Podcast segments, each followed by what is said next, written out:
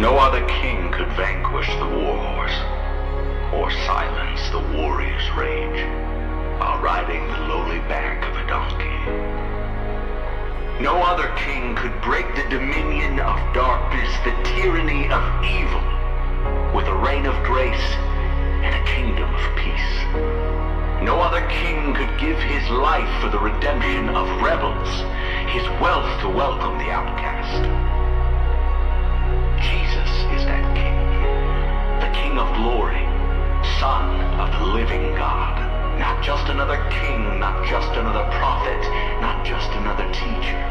He was the one the world had been waiting for. The one to deliver us from captivity, the son of David and Abraham's chosen seed. He is the goal of the Mosaic law, Yahweh the flesh. He is the one to establish God's reign and rule, to heal the sick, give sight to the blind, freedom to the prisoners, and proclaim good news to the poor. This Jesus was the Creator come to earth and the beginning of a new creation. He embodied the covenant, fulfilled the commandments, and reversed the curse. This Jesus is the Christ that God spoke of to the serpent, the one prefigured to Noah in the flood, the one promised to Abraham, the one guaranteed to Moses before he died, the one promised to David during his reign, the one revealed to Isaiah as a suffering servant, the one predicted through the prophets and prepared for through John the Baptist. He is the Father's Son, Savior of the world, and substitute for our sins. More loving, more holy, and He is our Jesus.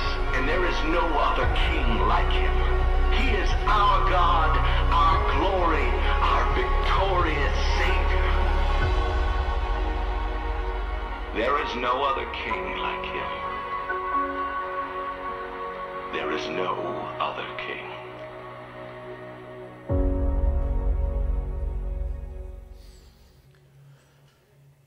Well, good morning, Bayshore, and everybody watching online. It's so good to have everybody with us. A really unique Sunday for all of us, but we're so glad that we're all connected. And the church is not something that meets in a location, but the church is the people of God that come together all around the world, around the person of Jesus. So it's good to see everybody today. We're so glad that you're connected to us. And uh, we're starting a new series today called Prelude to Easter. We're about four weeks from Easter, and uh, Easter is a big event in the life of the church church, not just our local church, but the church universally. And it's the uh, Sunday when we celebrate the resurrection of Jesus. The most important uh, aspect of Christianity is the resurrection of Jesus. So we're talking about in this uh, series uh, called Prelude to Easter the things that build up to Easter. Actually, a prelude is something that builds up to something important. So when we talk about in this series a prelude to Easter, we're talking about the things that were really important that build up to Easter. Now, I want you to think about Easter. When we think about Easter, a lot of times we think about Easter starting in the New Testament. The whole Easter, Easter, uh, Easter story is in the New Testament. We think that the Easter story revolves around Jerusalem. But the truth is, the Easter story goes way, way back before, uh, before the New Testament, and it starts in the Old Testament. And so the reason we're doing this series is to help us, first of all, to get ready for Easter spiritually, our hearts and our minds, to get ready for Easter.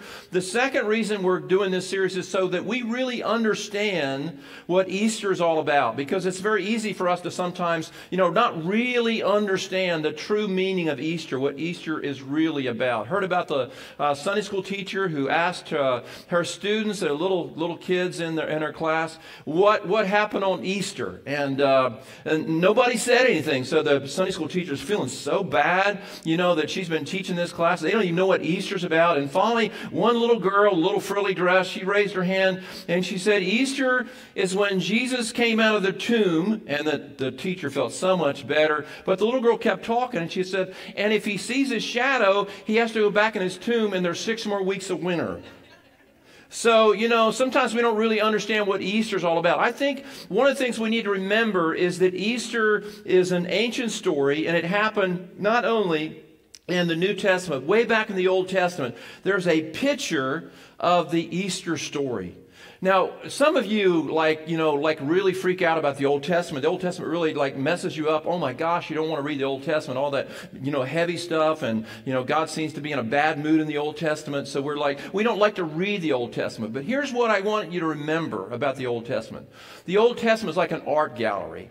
It's like an art gallery. Now, uh, I, I don't know a lot about art. I wish I did. I wish I knew a lot more about art. When I was in the University of Delaware, there was a class called uh, Art Appreciation. I didn't get to take it. I didn't didn't fit my schedule. But I've always been interested in art, but I don't know a lot about art. But one of the things I know is that art is, is fascinating. People love art. Now, I don't like abstract art, art that's like, you know, like a piece of, you know, canvas with a, a paint bucket spilled on it. I like art that really signifies something. Particularly, I like like historical art.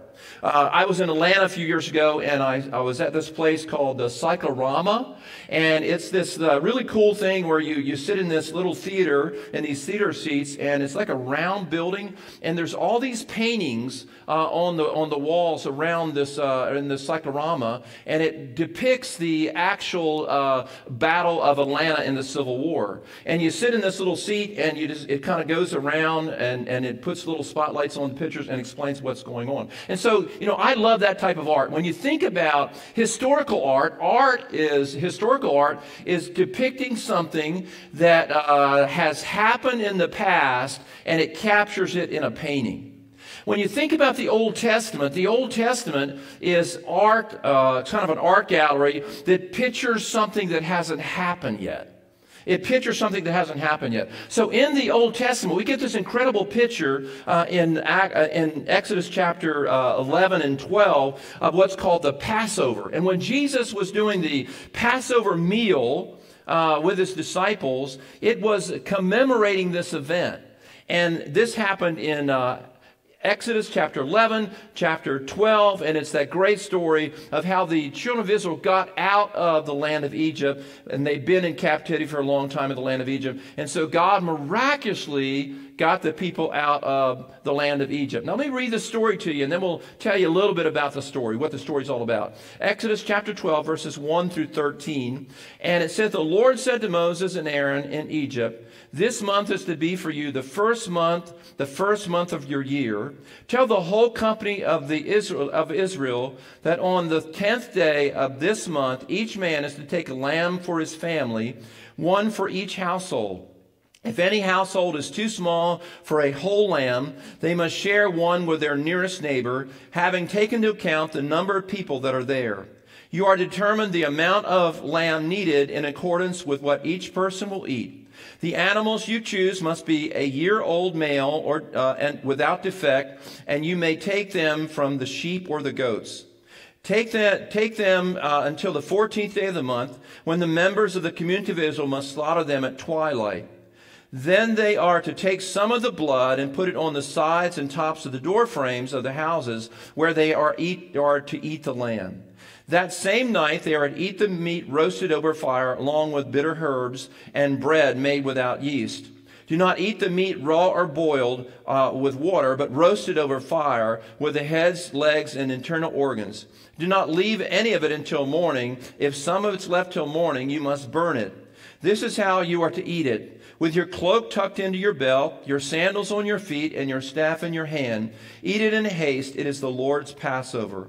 On that same night I will pass through Egypt and strike down every firstborn of both people and animals and bring judgment on all the gods of Egypt. I am the Lord. The blood will be a sign for you on the houses where you are. And when I see the blood, I will pass over you. No destructive plague will happen, will touch you when I strike Egypt. Now, this is a great story, and it's a picture. Just think about this as a picture of Easter that's about to come.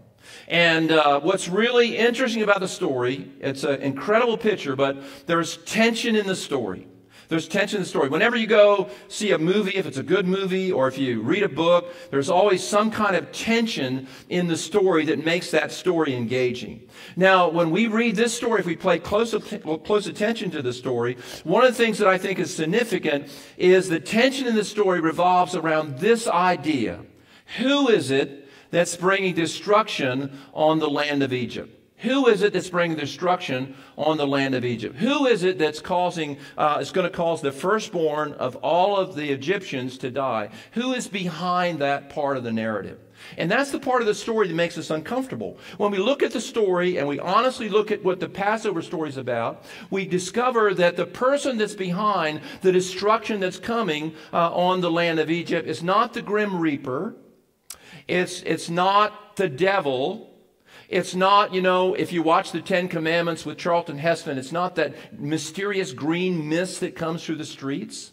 When you read the text carefully, what we discover is the destruction and the death that's coming upon Egypt is coming from God Himself.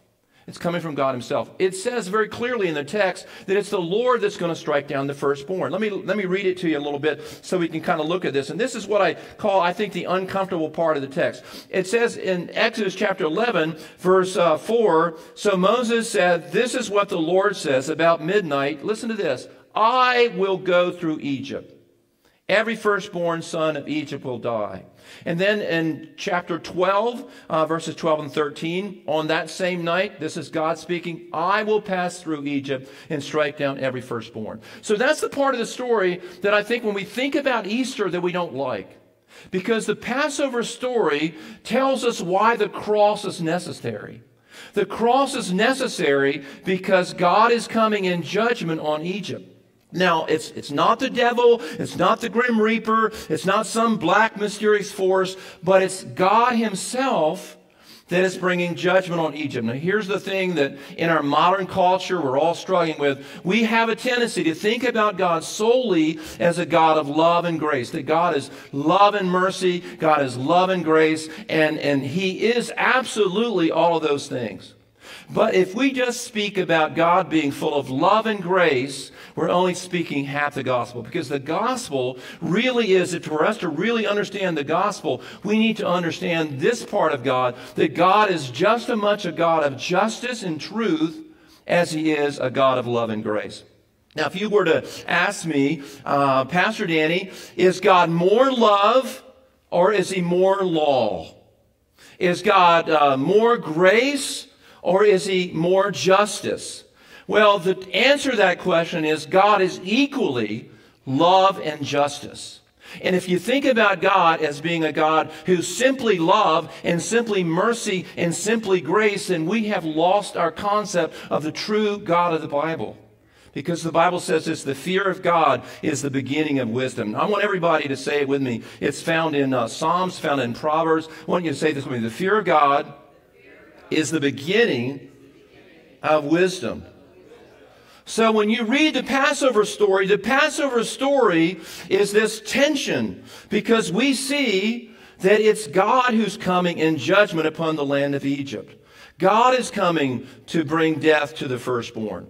Now, here's what it says in the New Testament to just uh, convince you that I'm not speaking, you know, something uh, in Swahili here and crazy. In the New Testament, it says, The wages of sin is death. The wages of sin is death, but the gift of God is eternal life.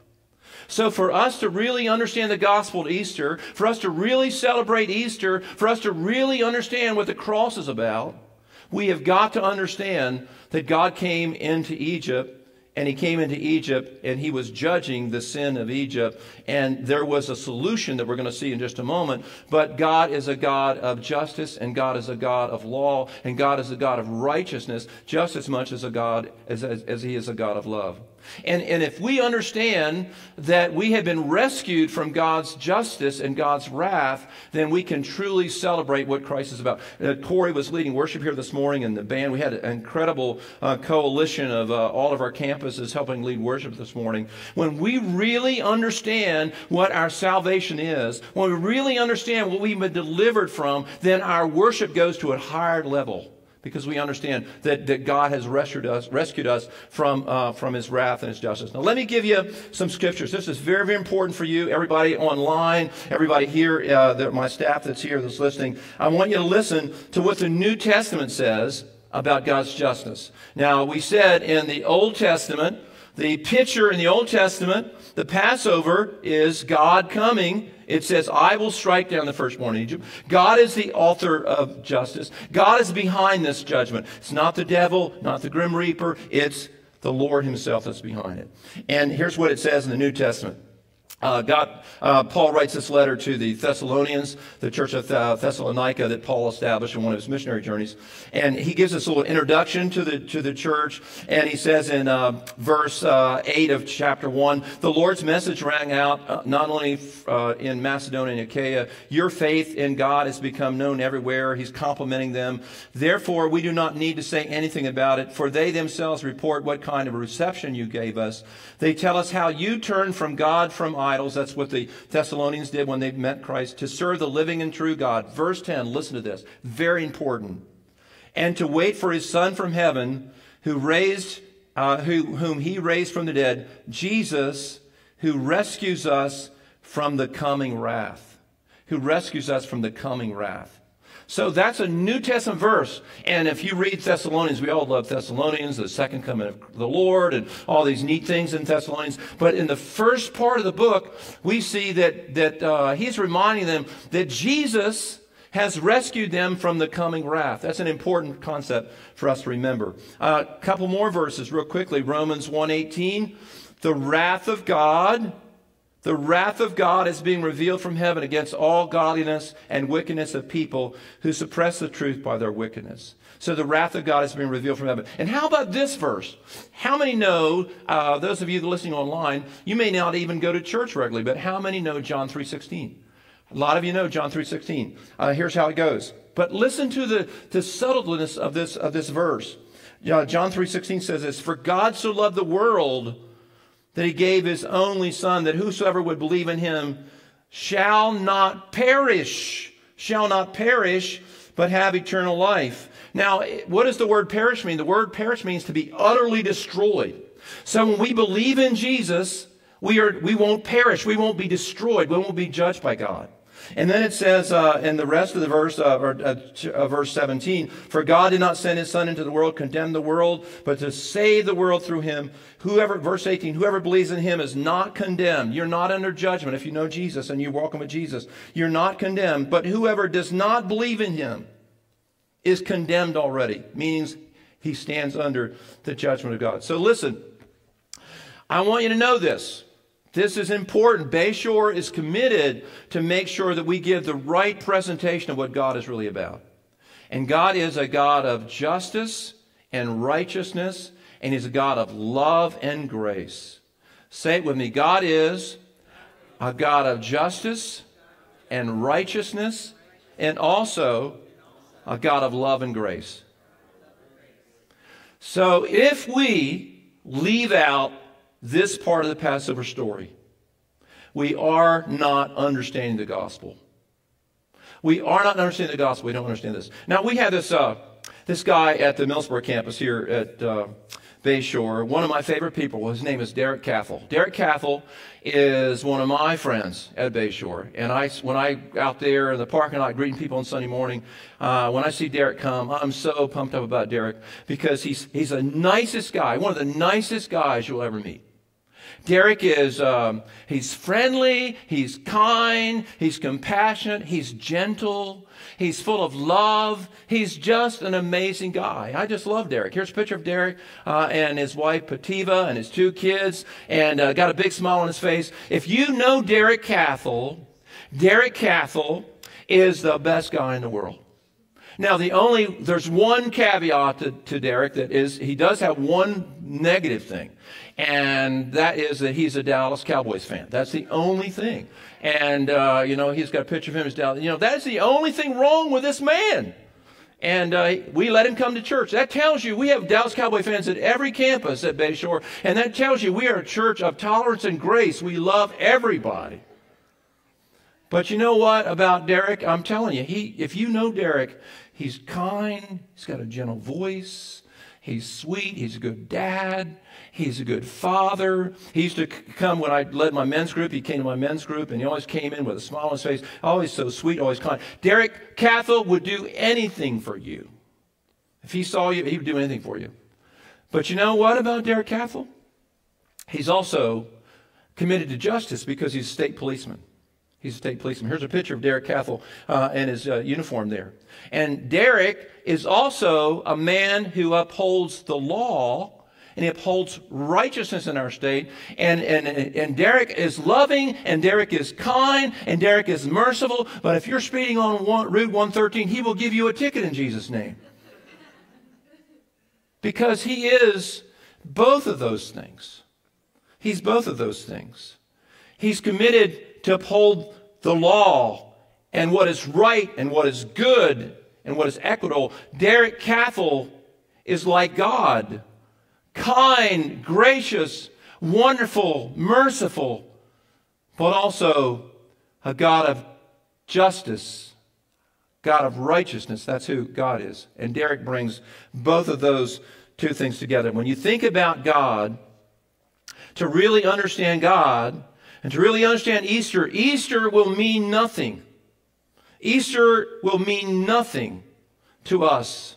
The cross means nothing to us. It's just a piece of jewelry until we understand that the cross was the shock absorber for the universe where God Himself gave His only Son, and the Son took the wrath of the Father. He took the wrath of the Father because the righteousness of the Father had to be justified. And the Son and the Father, in perfect unison and agreement, and had that agreement that He would take the justice that you and I deserve. So when I was, you know, a Methodist, I used to go to Methodist church. Uh, my Methodist pastor uh, once said, uh, Pastor Chuck, he said, if you could really see the cross, uh, you wouldn't be able to look at it. If you really knew what the cross was like, you wouldn't be able to look at it. Because it was at that moment in history that God put his full wrath on his son. And so in the Passover story, it's God it's God, not the devil, not the grim reaper, not the green mysterious mist coming into Egypt. It was God coming to judge the land of Egypt.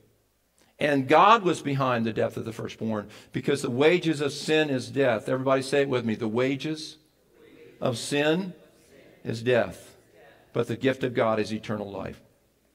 So the answer, there's a solution in the story. The solution is, is that they were uh, to take a lamb and it was the month of Abib. In fact, it says in, uh, in Exodus chapter 12, verse 1, this is going to be the beginning of months for you as you start this Passover thing.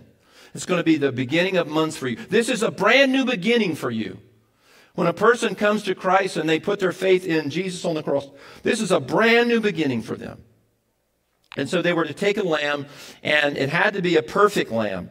And so they would get the lamb on the 10th day of the month and they would keep it for four days.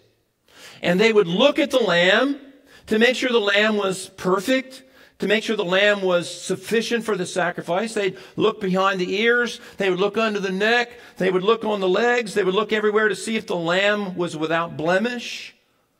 And then on the 14th day, they would take the perfect lamb and they would slay that lamb.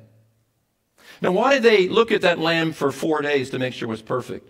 Do you remember when Jesus was tried in the New Testament? In fact, listen to this. 33% of every gospel, Matthew, Mark, Luke, uh, the synoptic gospels and more in john but 33% of the of all the matthew mark luke and john is all about the last week of jesus. It's all about the sacrifice. And what we see in the uh, gospels is that jesus is being examined by herod. He's being examined by pilate and what did Pilate say? Three times Pilate said in the Gospel of John, I find no fault in him. I find no blemish in him. He's a perfect lamb. John said in the beginning of his gospel, Behold the Lamb of God who takes away the sin of the world, as Jesus is walking on the, on the Jordan, the banks of the Jordan River. Behold the Lamb of God who takes away the sin of the world. So Jesus was being examined like a lamb. And then they took uh, the lamb in the Passover story and they sacrificed the lamb. Now it says in the uh, uh, NIV and uh, English Standard Translation, it says that they they uh, they sacrificed the lamb, they shed the blood of the lamb in a basin. That's not right, actually, because the word basin there is the word threshold. So they took the lamb to the door where, the, where they lived. They took him right to the door, and right at the door threshold, they, they shed the blood of that lamb. They, they sacrificed the, la- the lamb there, and the blood from the lamb went on the threshold of the door. And then they took their, their hyssop, which is a little bush that grew in the, uh, in the desert, a little scrubbly bush, scrubbly bush, scrubbly bush, and they, uh, they dipped it in the blood at the threshold. And then they put that blood on the door. So when the judgment came, not the grim reaper, not the devil, but when the judgment came, and the judgment came upon that house when he saw the blood, Passover actually means a lot of different things, but it means to skip over. The judgment didn't come.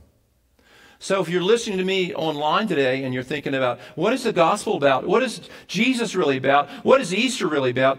Easter is really about this is that we deserve the judgment of God. We deserve the justice of God. The righteousness of God should be poured out on us, and we should receive the judgment of God. The wages of sin is death, but because the Lamb has shed his blood, when, when the wrath of God were to come, the wrath of God does not descend upon us because of the perfect work of Jesus, what Jesus has done for us.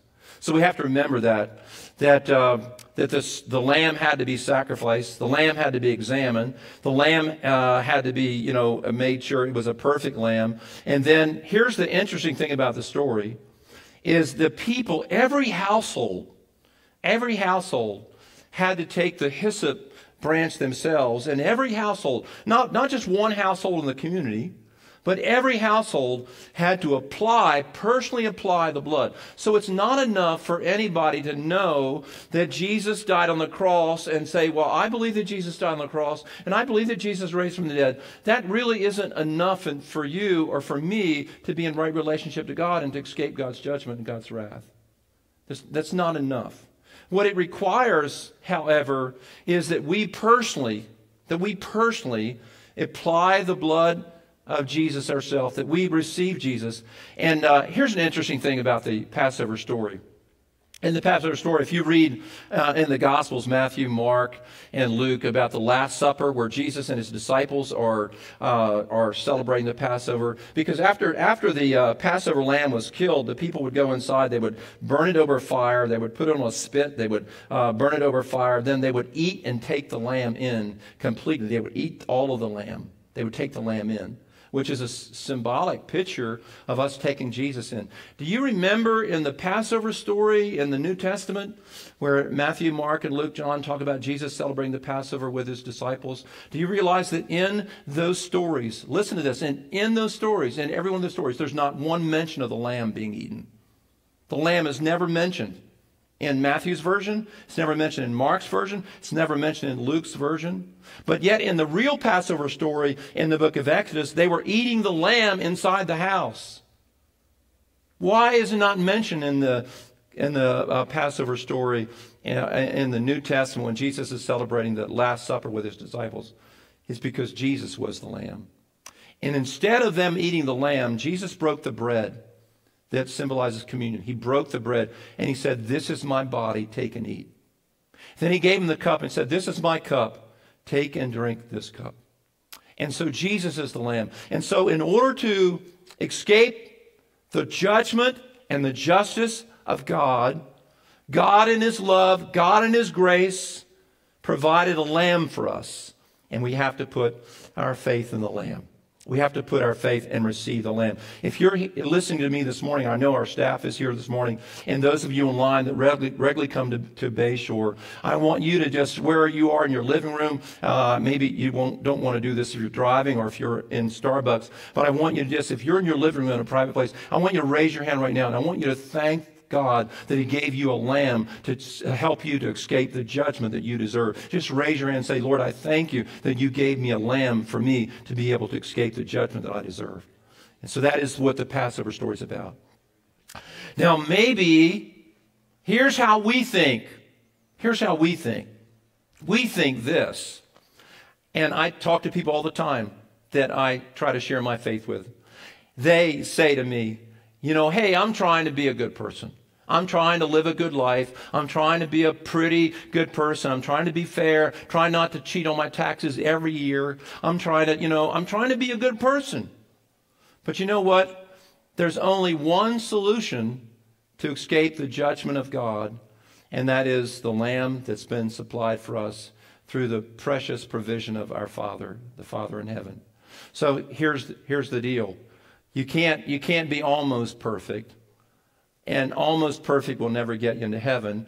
You need to have a substitute, and the lamb in the Passover story was the substitute, was the substitute for the judgment of death that was going to come on that household. So Jesus is a substitute. So I was, uh, I love my dad. I love to hang out with my dad. I go see my dad every Tuesday, take him out to dinner, and uh, we have this running conversation. Uh, my dad is uh, 82, and uh, just think think the world of him. He's my hero. He's the reason I'm in the ministry.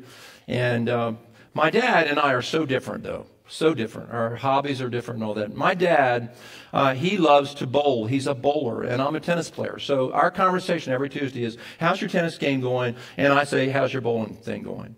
My dad, you know, he loves to bowl. And when I was growing up, he wanted me to become a great bowler, and I was no good at it, had no gift, no aptitude for it. But anyhow, my dad's very good at it. And he bowls in all these leagues, and he's 82, as I mentioned, he's still bowling. But if you're a bowler, the number one thing you want to accomplish, if this is the, this is the apex of being a bowler, you want to bowl a perfect game. Now, perfect game, you know what a perfect game in bowling is? It's 12 strikes in a row. 12 strikes in a row. And, uh, and I was watching TV with my dad a while back, and the TV was on, and there was a, a bowling thing going on, and there was a, a guy bowling, and he bowled a perfect game, 12 strikes in a row. So my dad is always bowled. So he can he can throw that like little hook thing. That little hook ball goes on the edge of the where the gutter is, and then it kind of comes into the hits the head pin. He knows how to do all that. And uh, so one time when he was a little bit younger, he was bowling. He had five strikes in a row. Five strikes in a row. And then he went up to the line, had six strikes, seven strikes, eight strikes.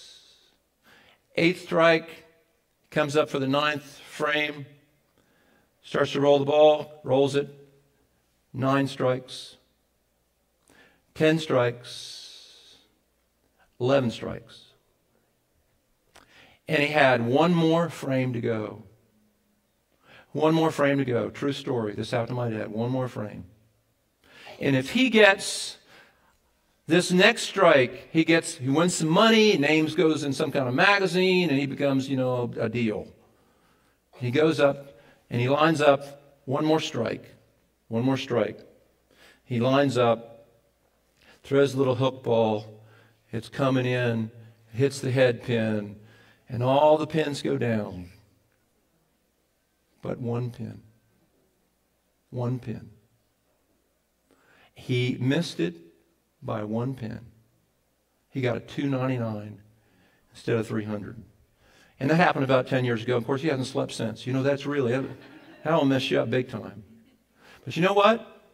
You can do everything right, do everything right, live everything, do a, be a good dad, be a good mom, be a good worker, pay your taxes, but if you sin one time, you sin one time, because God is so holy and He's so righteous. It says in 1 John, God is light, in Him there is no darkness at all. You sin one time, one time, you're not qualified to be in the kingdom of God. But Jesus came. Behold the Lamb of God who takes away the sin, sin of the world. So Easter is about a perfect sacrifice taking place in the place of an imperfect individual. So this month for me, I'll be a Christian. This would be my 51 year being a Christian. I found the Lord uh, March 29th, uh, 1969. So when I put my faith in Jesus, uh, March 29th, 1969, it's when I became a follower of Jesus.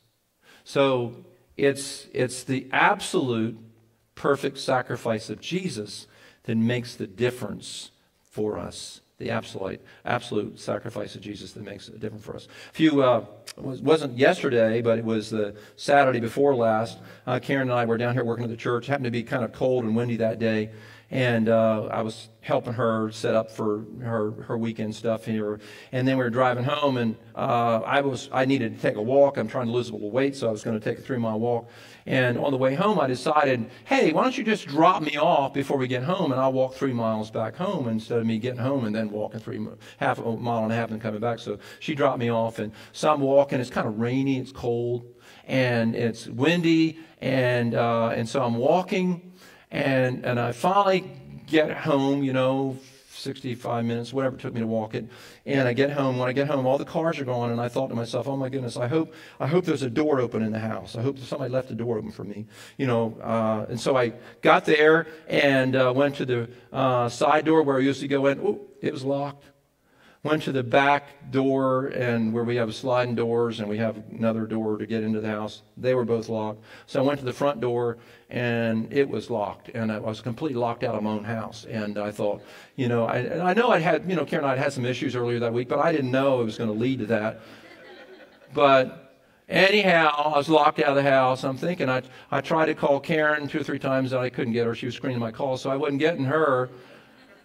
And then so I text uh, Joel. I said, Joel, are you nearby the house? I said, I need to get in the house. I can't get in. And then Stacy called me, uh, my wonderful daughter-in-law. She calls me and she says, uh, "Hey, you know, Joe said there's a key. There's a hidden key under a certain rock." And she told me where it was. And uh, she said, We'll come home, but well, there's a key hidden there. And I, my first question was, Why did I not know about the key? Why does everybody else know about the key? But I don't know about the key. I don't know why. I'm the one that don't know about the key. But anyhow, she, I got the key and picked up the rock. Sure enough, there's the key. And went to the front door, opened the door. I'm in, took the key back, hid it under a rock that you'll never know where it is. And you know what? At the end of the day, there's only one key. There's only one key there's only one way to get in to God's kingdom. And it's not by you being a better person, it's not by you trying harder, it's by you recognizing that you deserve the justice of God, the judgment of God, and that God provided a lamb to be your substitute to take his wrath. And Jesus did that. And because he is the key, it says, as Peter was preaching in uh, Acts chapter uh, 4, he says, There is no other name given among men whereby we must be saved other than the name of Jesus. And we at Bayshore, we love and we believe in the name of Jesus. And that name is the key under the rock in order for us to come into the kingdom of God. And if you're here today, our staff and people that are listening online, and if you are a follower of Jesus, I want you to just say, Thank you, Jesus, that you are the key for me to be in your kingdom. If you're not a Christian, a follower of Jesus, and you're listening online, hey, listen, you don't have to come to a church and go to an altar. You don't have to be in a place where there's a stained glass window. You can be anywhere, and you can say, you know what? I deserve the judgment of God. I deserve the wrath of God. And Jesus has come to absorb that and take that for me, and I want to put my faith in Jesus. And Lord, you just say to the Lord, Lord, I deserve your judgment because you are right. You know what the word confession means? I'm almost done here. The word confession means to agree with. It means to agree with. I agree with God that I'm guilty of my sin. And because I agree with God that I'm guilty, and I agree with him, I can receive his provision. Let's bow our heads in prayer right now. Uh, those here in the auditorium, our staff, they're going to lift their hands up. I'm lifting my hands up. And I'm, I'm going to be praying for everybody online right now that perhaps doesn't know Jesus and doesn't have a real relationship with Jesus. We're praying that uh, at this moment you'll receive Jesus and you won't be under the con- condemnation that you deserve anymore, but you can receive the grace of God. Lord, we want to thank you right now for the wonderful work of Jesus that's come for us in order for us to receive eternal life. And I want to ask you to pray with me out loud, everybody here and everybody listening online. Let's just pray this. Lord Jesus, I depend on you exclusively for my salvation. I am guilty and deserve judgment, but you in your grace have provided a lamb to take my place. I receive you into my heart, and I make you Lord. I partake of the Lamb so that I can have eternal life. In Jesus' name, amen. Hey, Bayshore Online family, we are so glad that you made it to the end of the service. And so you, you just were a part of history. This is the first time that we were ever closed down physically, but we were able to, to all be together. And if you said that prayer at the end of the message and you gave your life to Jesus, I just want to be one of the first to say, hey, congratulations. You just made the best decision you could ever make. And uh, we'd love to follow up with you. And so if you could just leave us a message on Facebook, a private message, a direct message, um, we just like to get you some information and just, just congratulate you and tell you sort of what's next for you. Um, as Pastor Danny ended up, he said uh, to just stay connected to social media, stay connected to our Bayshore app, and we'll let you know what's coming up in the next few weeks for Bayshore. And uh, if you don't have the app yet, oh man, you are missing out. So uh, make sure you go to bayshorecc.org forward slash app and you can download that. Um, if you didn't have an opportunity to give, you can also do that through the app and also by going to bayshorecc.org forward slash give. And um, but just check out the app, check out our social media pages in the in the days to come, the weeks to come, and uh, we'll keep you up to date as to what's going on. But you guys have a great day. Thank you so much for joining us, and we will see you next weekend.